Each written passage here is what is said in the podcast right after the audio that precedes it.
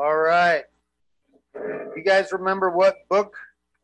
Back up so I'm not right in my face here. What book we're studying? Ephesians. Can anybody give me our little oversimplified three word outline for the book? Go ahead. Sit, walk, stand. Good job. So sit is kind of the idea of know. There's, there's he's given us some information that we need to know. Walk is the idea of what?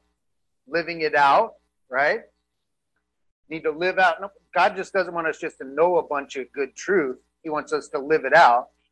So we need to sit, know it. We need to walk, live it. And then the last thing we need to do is what? Stand or fight.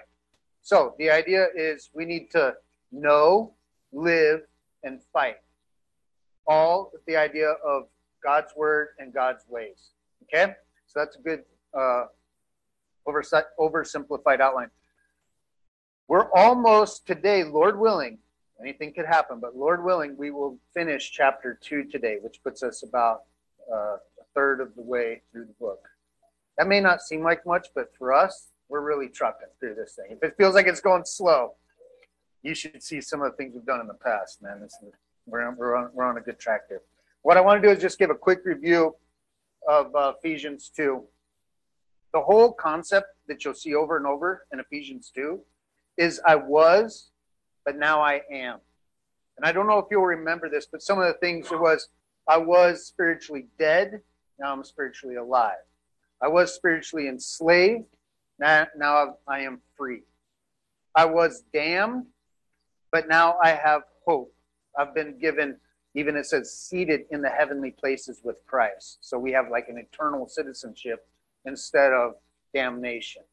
And then, if you remember last week, I had no technology going here. I was doing hand gestures, and as Ned would say, I almost had the sock puppets going and all of that. But but we were talking about the I was, but now I am. And he was talking about, you remember, you pagan Gentiles, you heathens, you were far from God, but now you've been brought near to God, right? And so we're going to kind of pick up on that idea a little bit today. He's continuing to talk about you've been brought near and you've brought, been all brought into one group. If you remember last week, we talked about in Jesus Christ, through the blood of Jesus Christ, we can be brought into a new community where there are no second class citizens. Everybody is brought into first class citizenship in Jesus Christ. We all have equal access to God. There's not first class Christians and second class Christians. There's in Christ. That is that all ringing a bell? All right. So today we're going to talk about being in one group. We're going to be in Ephesians 2, 19 to 22 if you want to follow along uh, in your own Bible. We'll have some of the verses up here.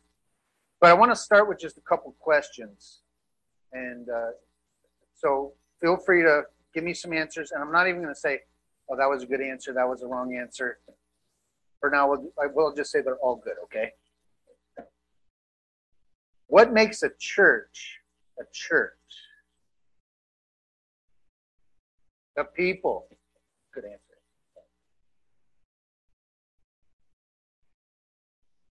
Anybody who believes in Christ and has accepted Him as Savior.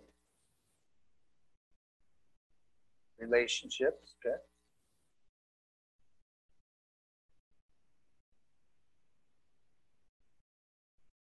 Okay, faith.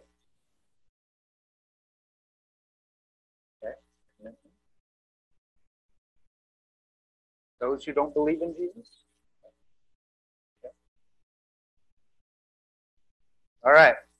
Now, another question. What do you think is one of the biggest problems in the church today? Don't start naming a bunch of personal things like short pastors and all kinds of stuff that's going to hurt my feelings. What's that? Lack of, okay, lack of leadership. Division. Okay, good. Lack of commitment. Judgmental.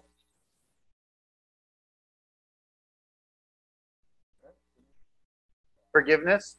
maybe lack of forgiveness. Okay. All right. Well, that's good. Well, that's what we're going to be talking about today. Is we're going to be talking about the church.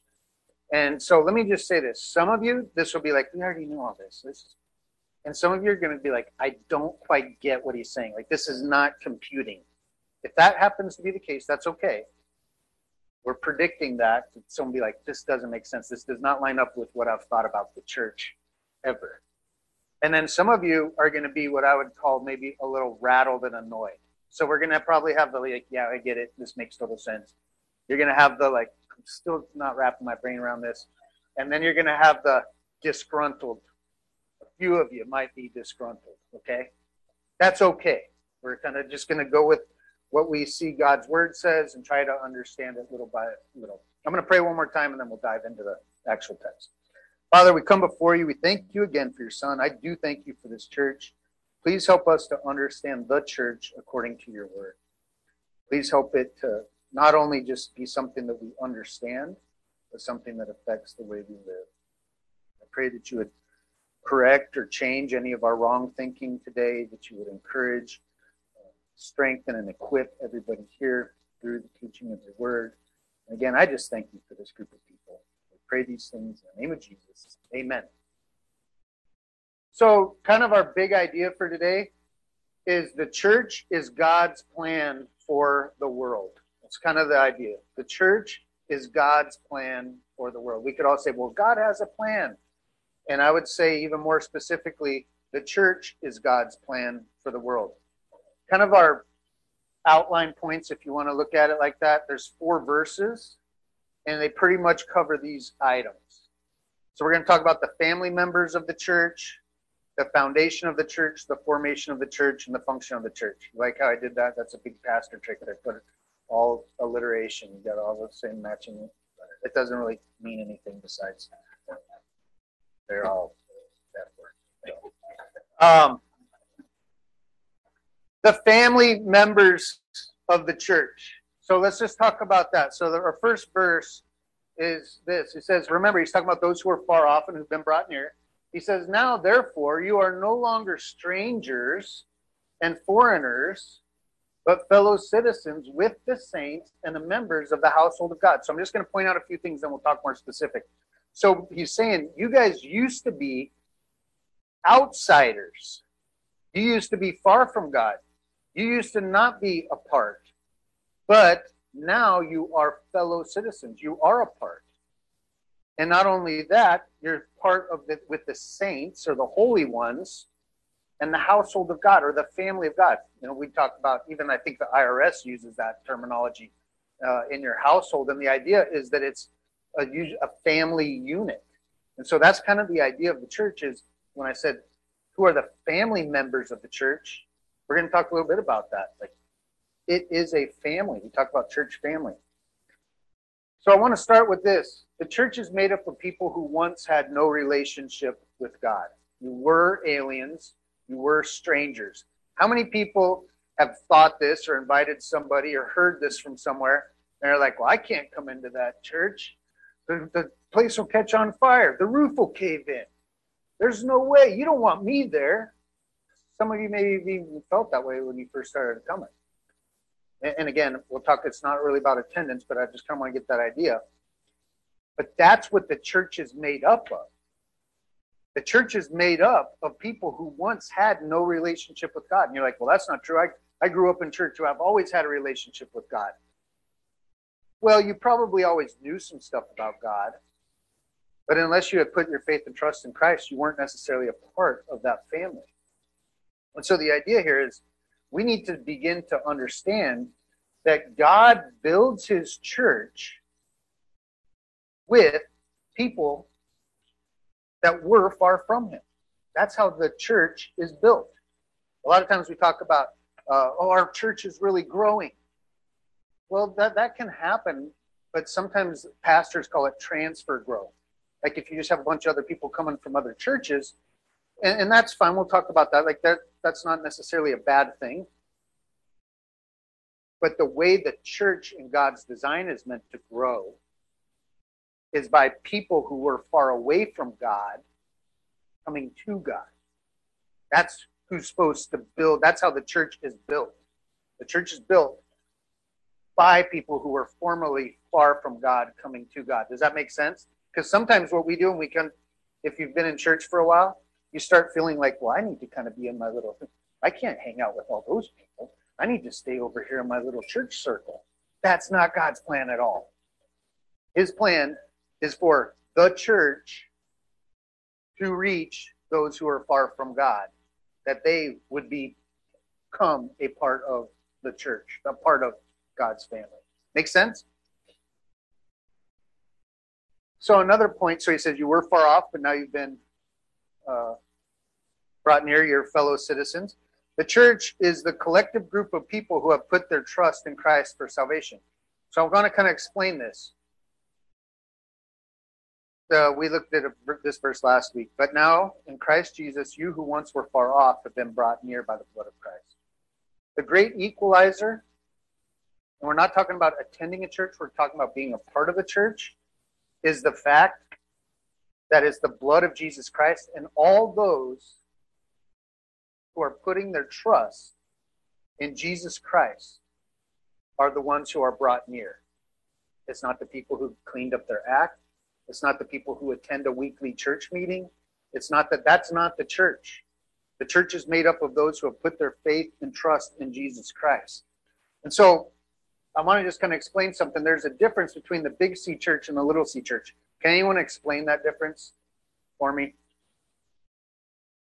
Somebody Okay, okay, I, I like that. The Little C Church is at the corner of Walk and Don't Walk. So this Paradise Springs is the Little C Church. It's a local group of saints that are gathered together. It's a local group of believers in Jesus Christ. That's the Little C Church. The Big C Church is the universal. So whether it's in another country, if it's in another state, it's in another town, even if it was in another time period, 150 years ago, your great grandma was a believer in Jesus Christ. She was part of the church. It's this big universal group of believers. When you're a believer, you become part of that church. The little c is this local gathering or that local gathering. There's a church over there, there's a church over there, there's a church over there. Those are little c church. To become part of God's church, the universal church, that happens when you put your faith and trust in Jesus Christ. When you say, it's his blood, his sacrifice that I'm trusting in for my salvation. That's what makes you a church, big church member. It's not did you attend the did you attend the members meetings? Did you did you give your offering? Did you make three out of four Sundays a month? It's putting your faith and trust in Jesus Christ makes you a member of the church, God's church. Questions about that? Make sense? Clear as mud? The church is a spiritual family. It's the household of God. And I, I love thinking about it like this. So in our verse that we looked at, it says that you've now become fellow citizens with the saints, the household of God. Think about that. That's part of God's family. When you put your faith and trust in Christ, you become part of God's family. And I like this picture. If you think about it here, and you think about this local church, part of God's family, it's our spiritual family. It kind of makes sense when you look around, and I'm, I'm afraid to even look at anybody, but you go, oh, yeah, there's the crazy uncle. Oh, yeah, there's kind of the cranky grandma. There's the fun grandma oh, there's the guy that's kind of always the black sheep of our family. Here. Nobody caught, nobody's taking anything personal, right? Oh, oh, oh. you got it. Um, but this, that's how we are to live. That this is our spiritual family. And we all have crazy family members, right? We all have troubled family members, right? We all have the super successful family members that kind of annoy us, right? Not just kidding. And we have the down and out family members, right? But what is true? They are family. And spiritually speaking, once you've been made a part of the household of God or the Big C church, we're family. And that's, we were all formerly far from God. Whether you didn't understand it, you were a goody two shoe far from God or a dirty, rotten scoundrel far from God. You've all been brought near through the blood of Jesus Christ. When you say, I'm trusting in Christ's sacrifice, you become part of the family of God. We are family. And you think about that, how should that affect us? So, one idea is if we are in the family of God, then we're the church, whether we're gathered or scattered. So, let's just say this group of people is the church. How many hours a week would you say we spend gathered? Hour, hour and a half? Do we stop being the church? No, I think we spend like 165, 6, 167 hours scattered. But we really, a lot of times, emphasize that hour that we're the church together. And I think God is wanting us to realize, like, no, you were formerly far off. Now you're part of God's family. And as you scatter, we all have the ability to reach the people who are far from God. Ned is going to interact with people this coming week that Jeff won't interact with. And Jeff is going to interact with people this week that Ned will never probably even meet. And Peter will interact with people far from God that I'll never even know. And we could just go through the room, but we're still the church scattered, meant to bring outsiders into the church of God. Not into this building, into the church of God. Does that make sense? We are the church, whether we're gathered, whether we're scattered, every hour of the week. And we have a calling on our lives. And God wants us to live as the church every hour of the week. So this might be too small for you to see. So when we talk about the church, this is where some of you might get rattled and a little annoyed and stuff, but just be patient with me. I'll wait till I get to the end. But the church is not an entertainment center. And so often we start to think of church in this, this way. The church is not a weekly event. The church is not a building. I let me just say this. I do understand. We say, What church do you go to? And you say Paradise Springs Church. Where is your church? You'd say, like, well, I don't know. They're all scattered. Like, you don't want to be a smart aleck and be like, I don't know. It's everybody's the church. And you tell me where everybody's at, and I'll tell you where that. Like, we're not trying to be annoying. I'm not trying to be annoying here, but I'm trying to make a point. The point is, this building is not the church. This building gets torched. The building gets taken away. The building whatever happens, are we still the church? Yes. It's not a place for us to come bring our kids to have fun while learning to be good. Man, sometimes that kind of, you're like, what? Well, where are we supposed to take her? Well, scripture says parents train up your child. There's never a place where it says drop off your kids at the church so they're good. Now, let me ask you this Do we want kids to have fun and learn about themselves and Christ and salvation? Yes. Obviously, we're sitting here asking for helpers. Like our thing isn't like we want to torture the kids here and make them miserable as they learn about God. So that can happen, but that's not the definition of the church. The church isn't that place. It's not a social club. It's not just a place to make friends with good, clean people or a place to meet a nice guy or gal.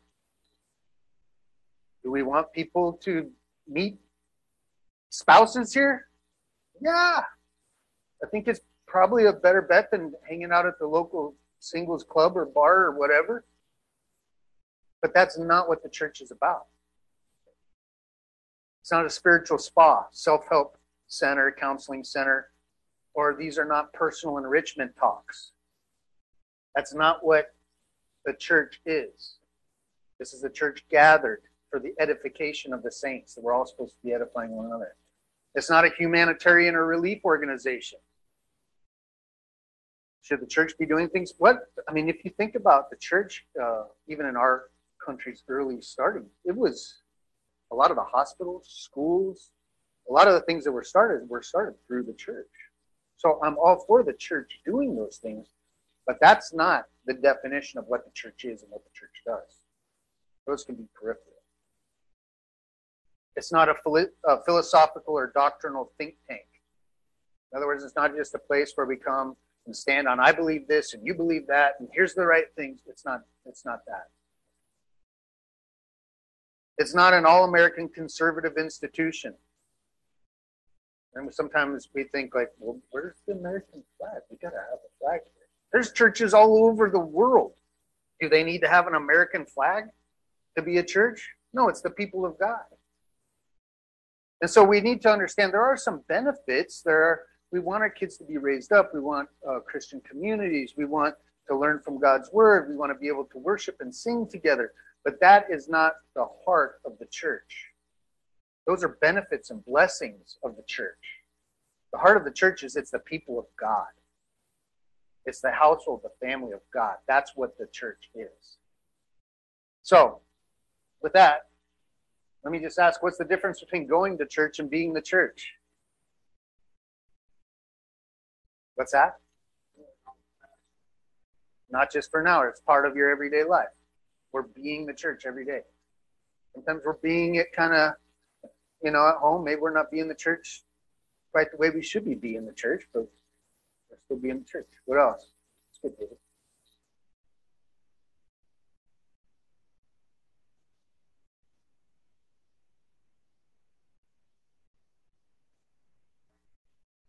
Okay.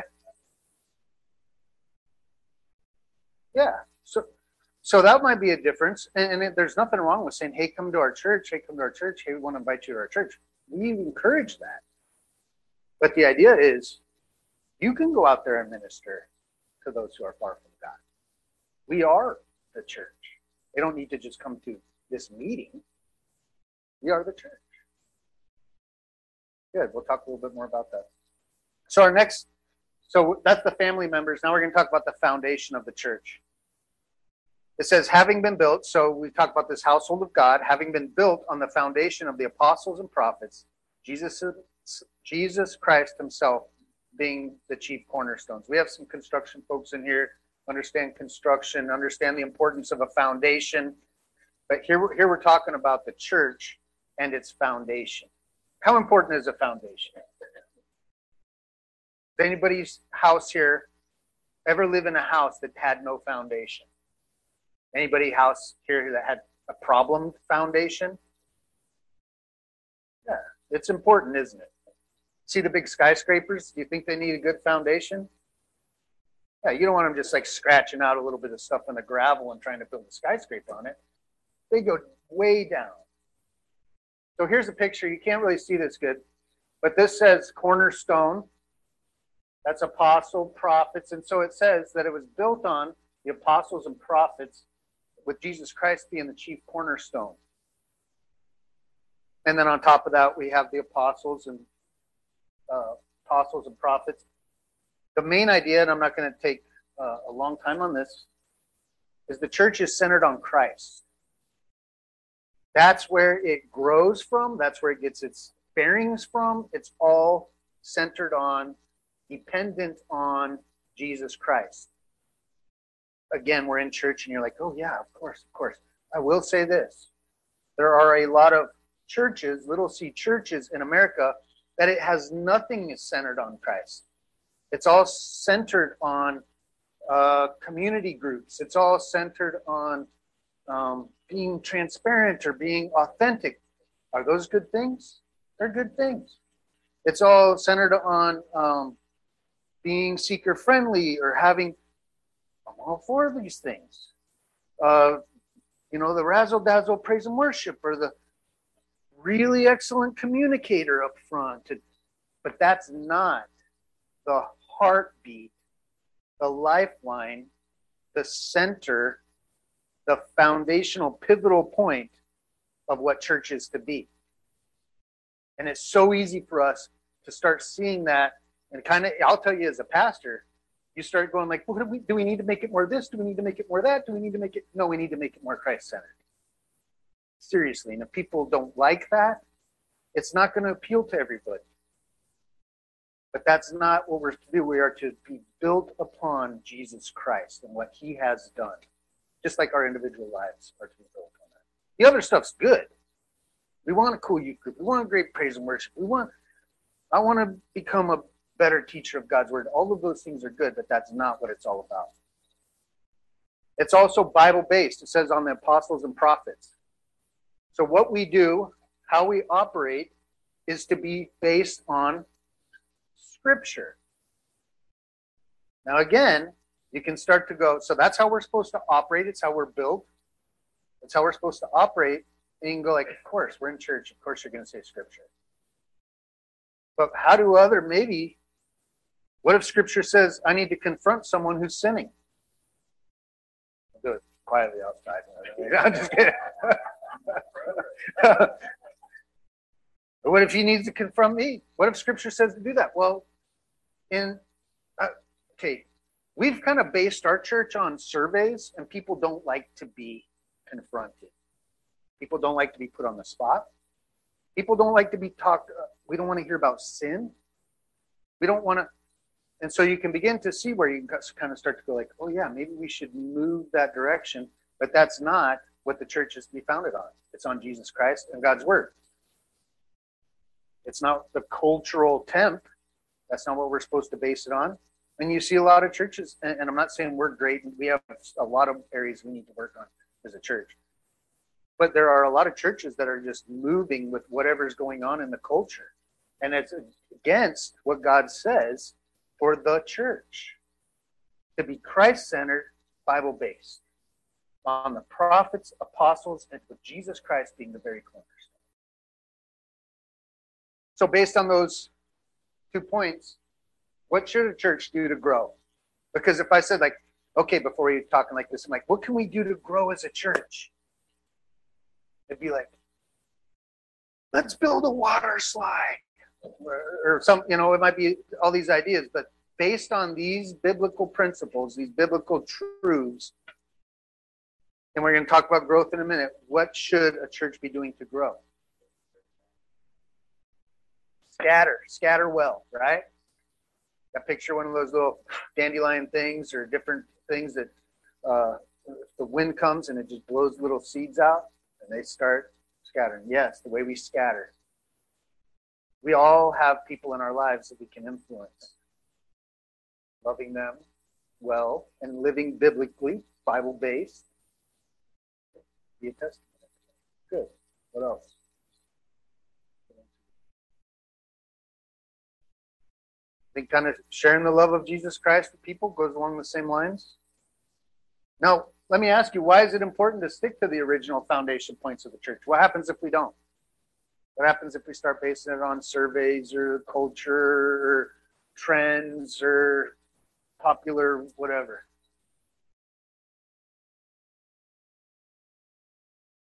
Yeah, yeah.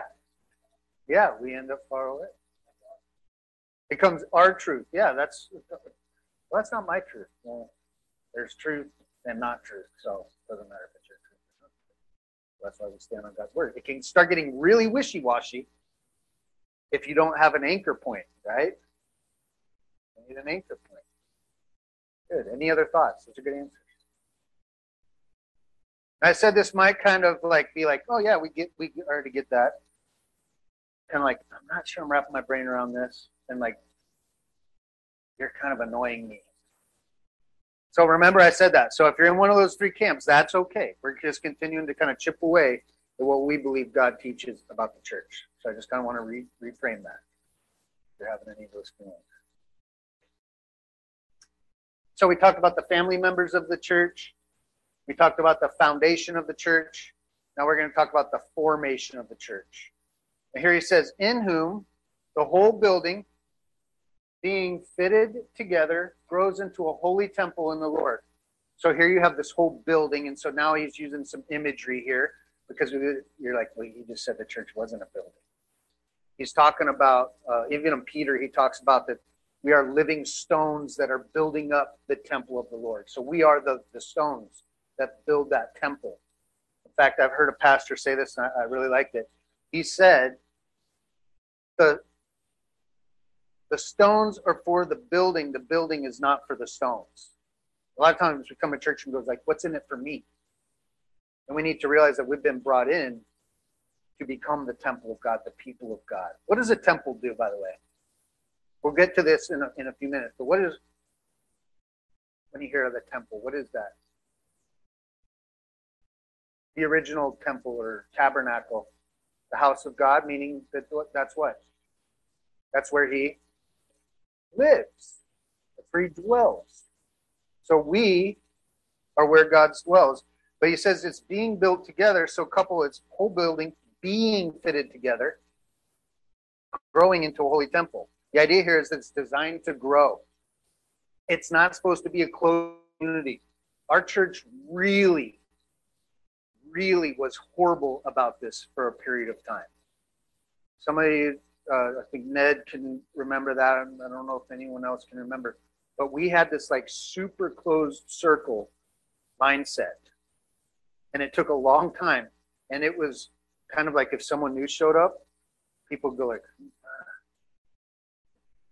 like go ask them. I like, what do you mean? Who's that? Go find out. Talk to them. Make them feel loved and welcome. But we kind of have that idea. But the church is designed to grow, and again, it's meant to grow from people who are far from God. That's how the church is to grow, built upon people who were far from God, leading them to Christ, and then becoming part of the church. It's designed to grow. And Christ said, I will build my church, and the kingdom of hell will not what? Yeah, prevail against it. The idea there is, some people are like, well, the church is dying. The church, it may be changing, it may be this. But Christ said, the gates of hell will not even prevail against the church.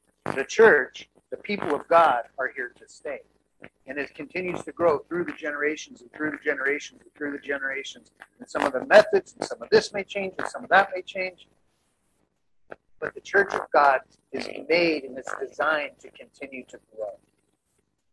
And I believe big church see, and I believe that for our church, and it is, it's encouraging to see our church grow little by little, people coming to Christ, coming to gain a real and deep relationship with Him So I'm going to go back here. He says being fitted together. That term means it's kind of a word that Paul made, made, up. Uh, doesn't seem to be anywhere else in Greek language. It's kind of like you combine a couple words. And the idea is fitly framed. It means uh, the church is built by God bringing people together and unifying them. So it brings all these people that are very far out. Again, again we talked about this being our church family through blood, blood family, you have your lineage and added, added, brought in. But, through church, church of God, people are brought in and they're and they're fitly framed together, brought brought into building building. So so columns here.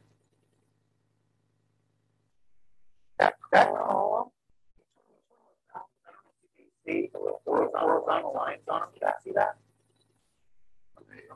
you're way back, way back, or your guys are way, way too much. Might, might, might have a hard time seeing it. But there's, but there's little, lines there. And that's how, these, columns are designed. Two different, stones, brought, together, together and, and it fit framely frame, frame together, together in a way, in a way that it's that it's unified, become become one one. Does that make, that make sense?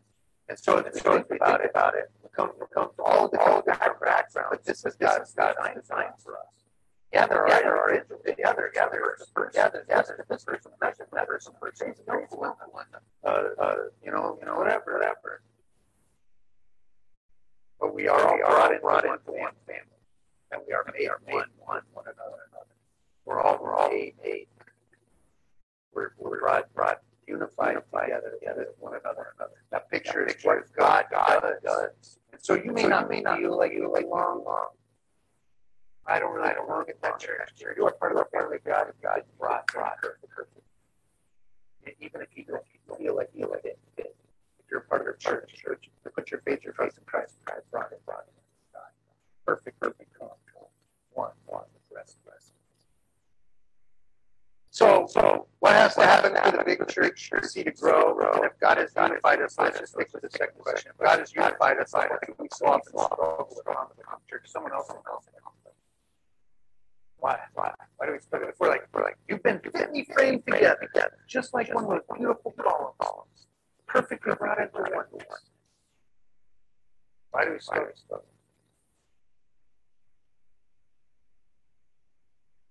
Yeah.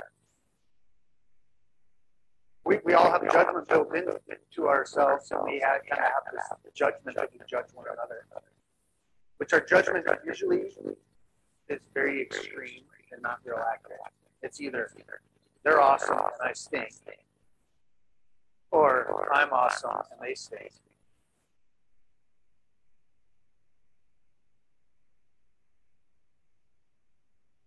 That's what, what I was going to say.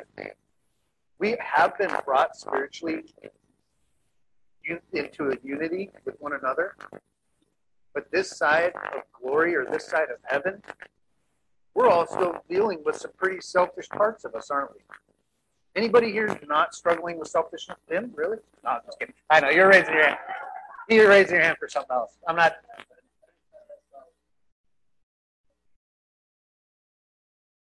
Yeah. Yeah.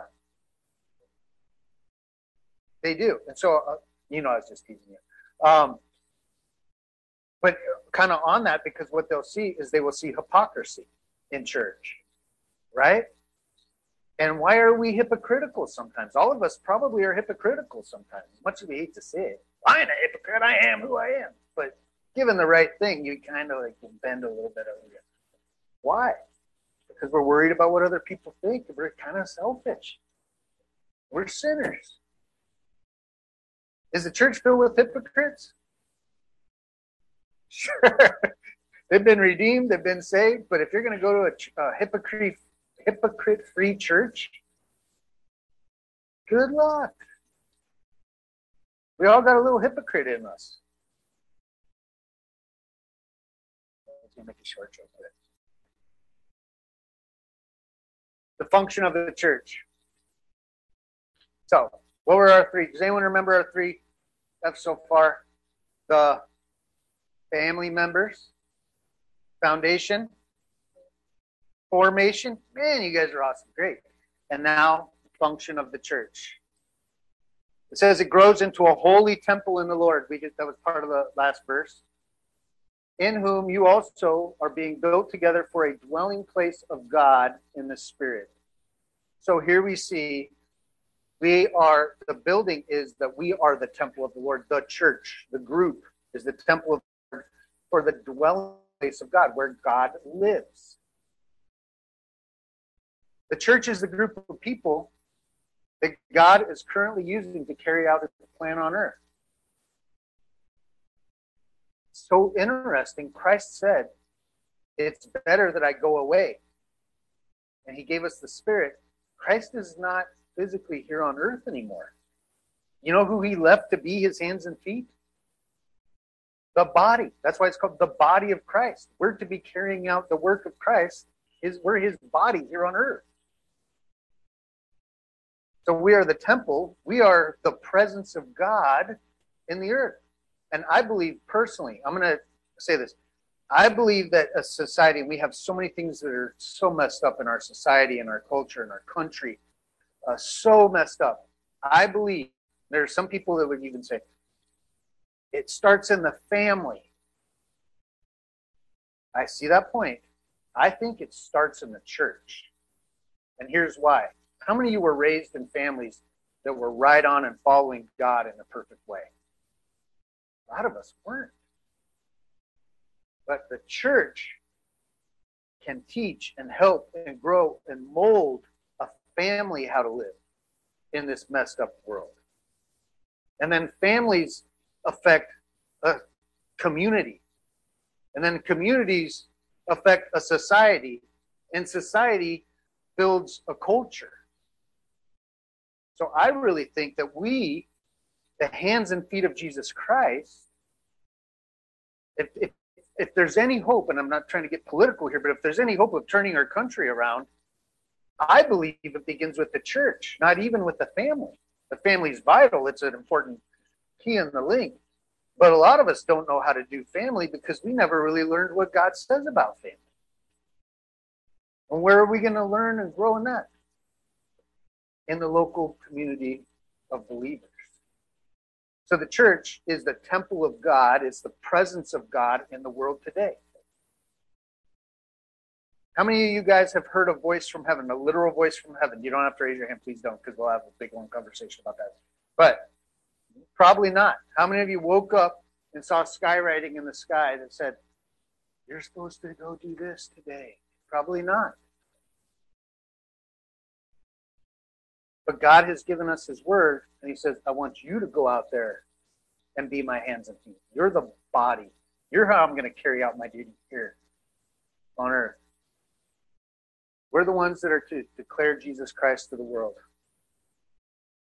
So, what can we best do to carry that out? We, we already mentioned a lot of these things. I think the idea of living scattered well, because man, we can come to church and we can put on a good show for an hour. And I'm not saying you, I feel like we have a very real church, and that's one thing I love about our church.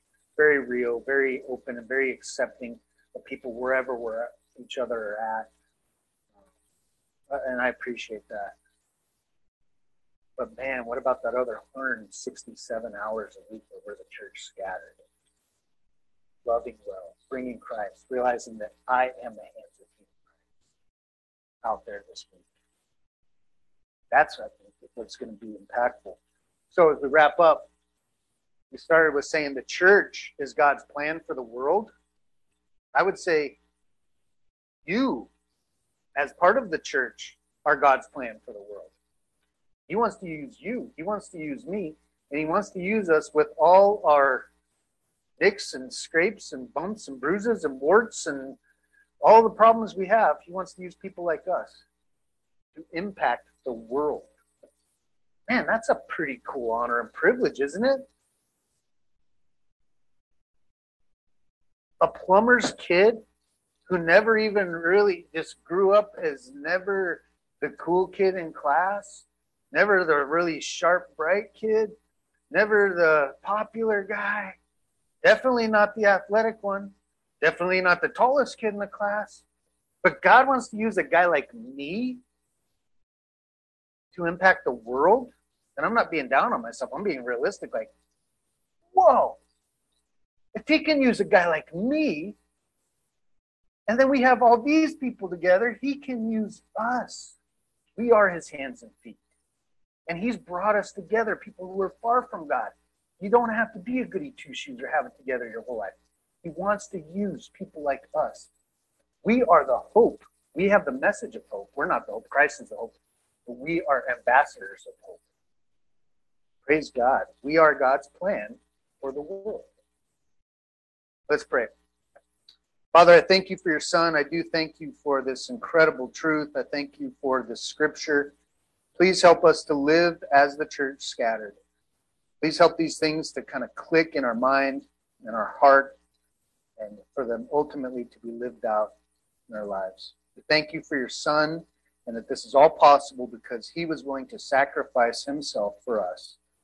We pray these things in his name. Amen.